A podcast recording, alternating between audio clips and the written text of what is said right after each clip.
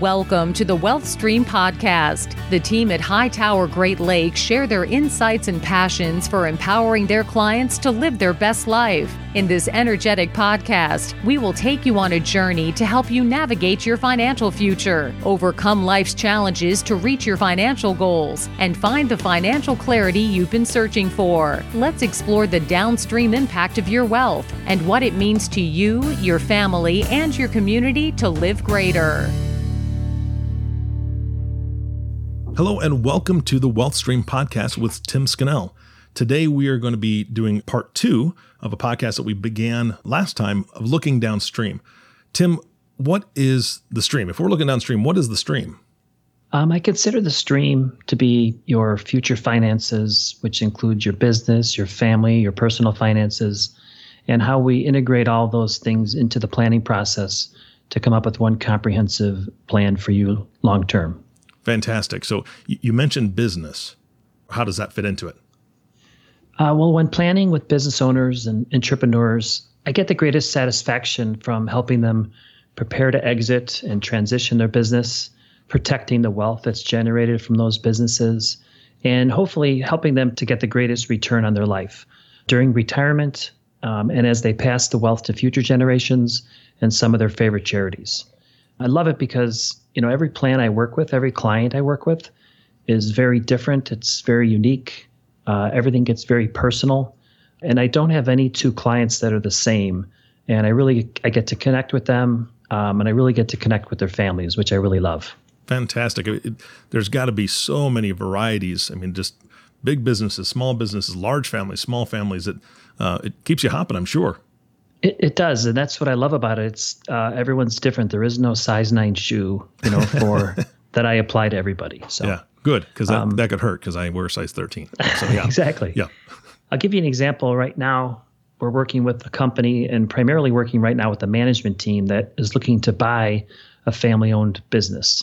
It's a situation where I really believe the founders and the family, as well as the management team, will all be better off if the team is able to be the successor owner, and it's it's a truly a win-win situation.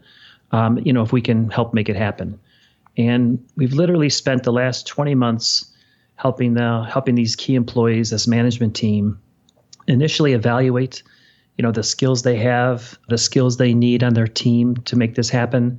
You know, a lot of times what I find is business owners have a team of CPAs, attorneys, other advisors, but the management teams themselves really haven't formed one. So in this case, we kind of started creating from scratch. And so we help them build the team.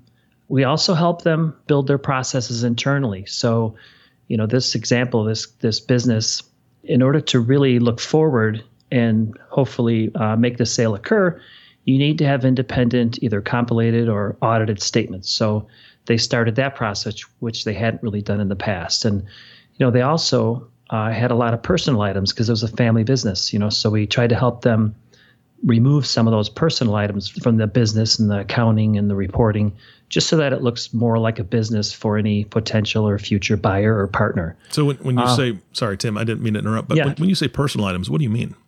Well, a lot of times when you look at the profit and loss statement, you'll see maybe they have a car that they're running through the business, oh, or yeah. sometimes yeah, they might be taking trips, you know, that aren't necessarily 100% business related.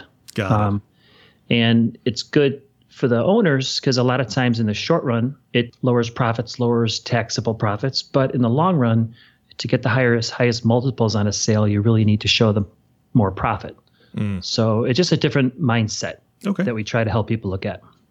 And, and these are a lot of the things we talked about in the last podcast, where we, you know, initially we looked to help people evaluate their skill sets they have, what they don't have, find those skills and build a team, mm-hmm. gather a lot of research. And, you know, again, those are the kinds of things that just, uh, that get me excited. That's what I love to do. And when I'm not working, uh, one of my favorite hobbies is fly fishing. And there's a lot of similar analogies in the sense that, you know, before I walk to the river, before I even, you know, leave the room when I'm doing my planning to go on a fishing trip, I, evaluate my skills for the specific trip, where I'm going, etc. Mm-hmm. I, I, then try to identify who I should be talking to, like my friends who maybe have fished there before, contact some local guides, fishing, you know, fishing, um, fly fishing shop employees, and just try to do a lot of research. Uh, you know, one of my favorite examples is I, I went on a trip, this is probably six, seven years ago, to a place called Brush Creek Ranch, and it's in on the Platte River in, in the state of Wyoming. And I had never fished in Wyoming. I had never fished in the Platte River. It's a pretty unique river. And it was just so great talking to this guide before we even left the fishing shop where, you know, he's just so passionate. He's a, he just loves to fish, loves to talk about fish, you know, so do I. So he's explaining the river ecosystem and, you know, all the different, different predators that fish out in Wyoming and on this river face that maybe they don't in Colorado, talking about weather, temperature, barometric pressure, you know, whether it's sunny or cloudy. So he really prepped me for the things I wasn't aware of before we ever even walked out the door. Yeah, I mean, I, I, can imagine that it would be a, it could be a huge waste of time and resources, finances, just to fly to Wyoming, show up at a river, and start chucking stuff in there uh, without doing any of that. Exactly. You really have to be prepared when you get on the river because, and when you start the process of a succession planning, because you know you have to have the tools you need and be ready to adapt. You mm-hmm. know, to make changes as you're going. And you know, before I get into that step two, which is, you know, after you've done your planning and you're ready to really start the process of the exit planning, I wanted to kind of address the concept of looking downstream. We talked a little bit about stream. So looking downstream as it relates to fishing is really, you know, doing your planning, looking forward, looking at the different spots in the river where the bends are, you know, where the entry points are where you can get into the river, where the rocks and other things that are protecting the fish from predators are, because that's probably where they're hiding. Mm-hmm. But it also re- reflects my thought that if I'm in the river, I really want to protect that river and those fish for future generations of people who would be walking behind me fishing. Um, I want to, in essence, be a caretaker. So things like making sure we're catching them and then releasing them, the fish, uh, making sure that we're using equipment like hooks that aren't necessarily going to harm the fish when you are releasing them you know, as it relates to business, when I think of looking downstream, I really think of like in the book E Myth, they talk about business owners oftentimes spend a lot of time and energy and resources working in the business on a day to day basis, which makes all the sense in the world. Mm-hmm. But we try to help clients take a step back and budget or allocate time and resources to working on the business and looking into the future and thinking about where that business is going and is the business prepared for an exit down the road. Gotcha. You know, specifically management succession, the client's exit, converting the capital to get the greatest return on life, and things like that. Okay, so you mentioned entering the river. What does that represent? Well, entering the river, you know, when I'm when I am fishing, you really have to strategically decide where you're going to enter in order to where you think the fish will be where you think you have the greatest opportunity of finding them, but also where you're not going to be uh, setting off alarms by making too much noise and things like that. When I think of entering the river uh, from a business perspective, it's really after you've done all this planning regarding your business and you've put your business in shape with the proper team and the proper processes to get ready to go. Who are you going to talk to? What markets are you going to approach? Who's the best buyers? uh, are the things like investment bankers or private equity. You know, where are you going to get the best opportunity to meet that buyer or put together a deal that will maximize the value to you and your family? Yeah, absolutely. It, it, I, I, kind of envision entering the entering that stream or entering the river, uh, choosing an appropriate place when you're talking business. If you if you're choosing something that's a part of the river that's too stagnant, then it's just not going to be uh, good returns for you. But if you enter your business into an area that are more like rapids, you can get knocked down. Um, so mm-hmm. it, it, seems to me that really finding and, and, and entering the river at the at the perfect spot for you and the size of your team, because I mean you could have you know ten or twenty or two. Um, that that seems like a, a huge variety there. Yeah.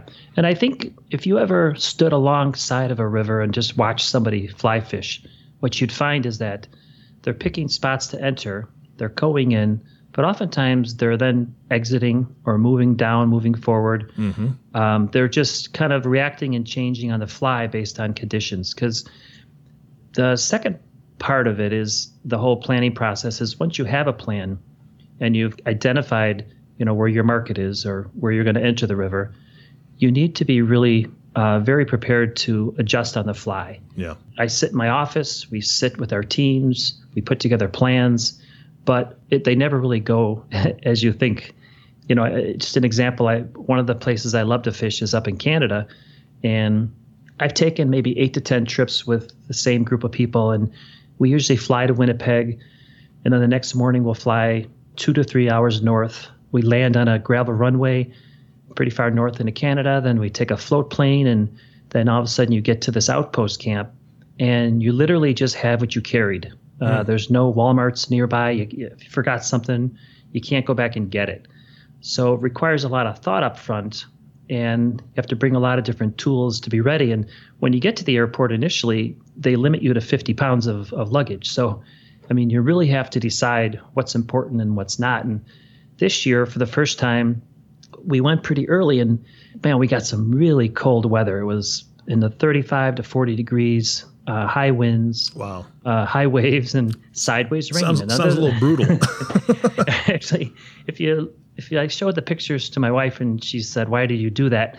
But you know, the, the, the, I thought the the conditions were worked out great because we all had the proper equipment. You know, we all had rain gear and mm-hmm. layers of clothes and warm sleeping bag and as I was leaving Cabela's before I left for the trip, just at the as I was checking out, there was uh, rubber gloves, insulated gloves, right at the counter, and I just grabbed them. Nice. And thank, thank God I did. I got yeah. very lucky. You know, I'd like to think I was smart, but I just got really lucky because, uh, boy, that was cold. But you know, the fishing was great, and it only worked out because we were prepared. But then also we were very prepared to make adjustments as we went. You know, uh, the fishing is totally different in that those conditions versus the sunny conditions that we've had, you know, in some previous trips. Mm-hmm. So, so how do you decide what you leave behind so you can fit all those pounds of fish in your in your bags?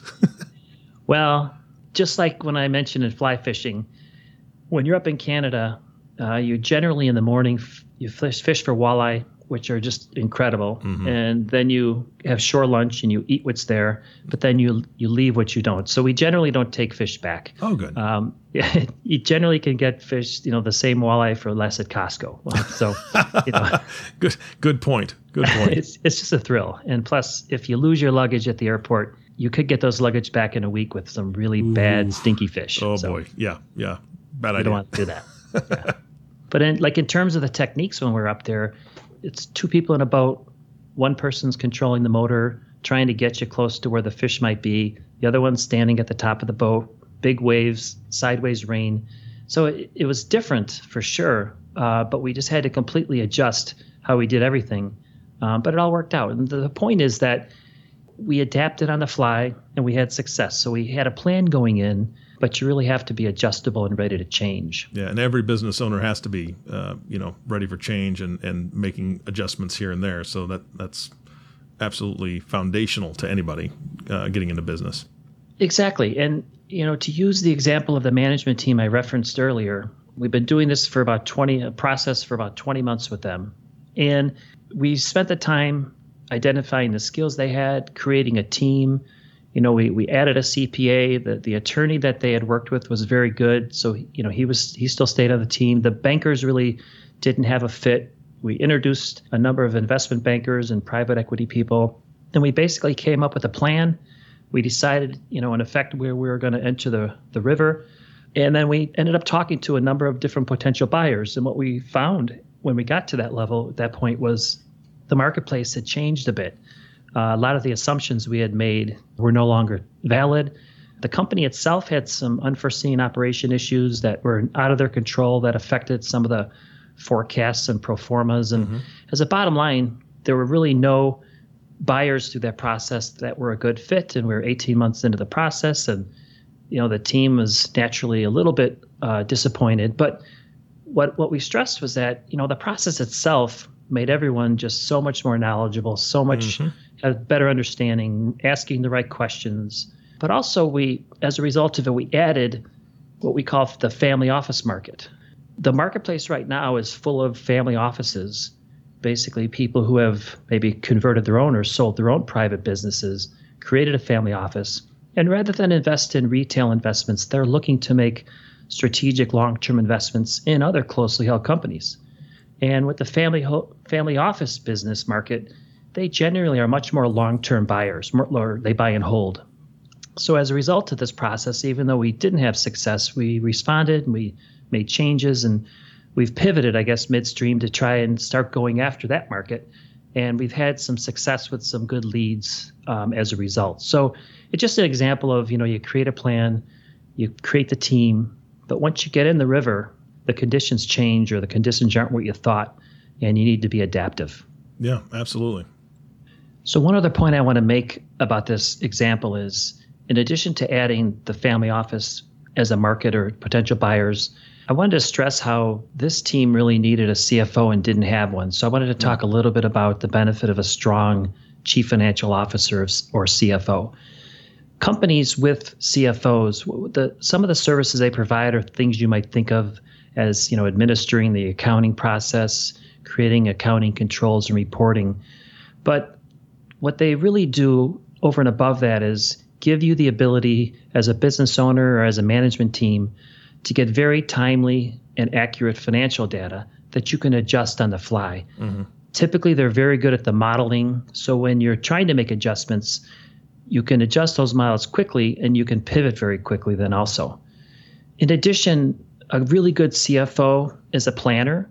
You know, we work directly with the planning items that they work on. Things like, in addition to managing cash flow, also creating tracking and monitoring for different investments that, that you've made, different projects like this. They're also interpreters. Oftentimes, everyone on the team has different skill sets, and some understand numbers better than others. A CFO is very good at interpreting and presenting numbers in a meaningful way without getting too you know deep into the dive of it. Gotcha. Um, they're also very good analysts, which is oftentimes something that's not on the team. Um, you know, is a 6% rate of return on the investment good? Well, if everyone else is making eight, it's not. If everyone else is making four, it is. So, you know, in addition to just analyzing market trends and analyzing the project, they help you benchmark. You know, what are best practices? And they put those best practices and benchmarks into the models. And then finally, I think a really good CFO can be a great navigator or almost a strategic growth coach because they look at the forest versus the trees mm-hmm. and can really help you navigate, especially pivots like we made in this case. Gotcha. That makes sense. So, in the first podcast, we talked about really creating your team to get all the skill sets you might need, doing the research up front so that when you're ready to start this process, you're ready to go. Mm-hmm. What I tried to stress in this podcast was being adaptable. So, once you you know, approach the market being ready to make changes and, you know, maximizing the team you have to make those changes quickly. And then what I'd like to cover in the next podcast is so at some point, hopefully, and the goal is to, you know, close the deal. So now that you have these prospects who might want to buy or merge or tuck in with your company, how do you close that deal and how do you select the, the one that's going to be a proper cultural fit? So I'd like to cover that at the next the next podcast. Yeah, that'd be great. Sounds fantastic. Are there any specifics within that that you want to really highlight for our listeners? I think the, the specifics are if you do the first two steps up front properly, you're going to get a lot of buyers, a lot of opportunities, and you really need to be very selective and don't be afraid to be a runaway bride and, nice. and step yep. back if it doesn't, if you just don't feel like it's the right mix, right fit. Yeah, it, what it sounds like is uh, I know they don't normally stock rivers, but it sounds like we're trying to stock the river. Exactly. You know, I, I tell my nieces and nephews, you know, when they're out on a date, I said, you don't even have to finish the lunch. You can walk away. So, you know, it, if if you're you're going to get a lot of leads, a lot of people calling, a lot of people asking, and you really don't have to entertain all the offers. You need you can be and should be very selective. Yeah, absolutely. That's going to bring the best prize. That's for sure. Yeah. All right. Well, I, am excited about that, Tim. It, it, sounds like we're going to have a great podcast next time. Uh, do you have any closing thoughts for us today? No, the only thing I would say is if you're a business owner, um, it's never too early to plan. It's never too early to think about your exit. It's never too early to think about your stream, about your future. And contact me, contact someone on my team. Check out our website for resources you can download. We would love to work with you. Fantastic. Thank you for listening to today's Wealth Stream podcast with Tim Scannell. If you have not subscribed to the podcast yet, please click on the subscribe now button below. This way, when Tim comes out with a new podcast, it'll show up directly on your listening device, which makes it so much easier to share this with friends or family. Um, as business owners, I know you guys are running around in circles with other business owners, and you guys talk about this stuff because I'm a business owner and I've talked about it with my team. Share it with them so they get this information and they tune in. Again, thanks for listening today. For everyone at the Wealthstream Podcast, this is Eric Johnson reminding you to live your best day every day. We'll see you next time. Thank you for listening to the Wealth Stream podcast. We hope you gained some valuable insight that you can apply to your life and share with others. Please don't forget to subscribe below to be notified when new episodes become available. And don't forget to live greater. The information covered and posted represents the views and opinions of the guest and does not necessarily represent the views or opinions of Hightower Great Lakes. The content has been made available for informational and educational purposes only. The content is not intended to be a substitute for professional investing advice. Always seek the advice of your financial advisor or other qualified financial service provider with any questions you may have regarding your investment planning. Hightower Great Lakes is a group of investment professionals registered with Hightower Securities LLC, member FINRA and SIPC, and with Hightower Advisors LLC, a registered investment advisor with the SEC. Securities are offered through Hightower Securities LLC. Advisory services are offered through Hightower Advisors LLC.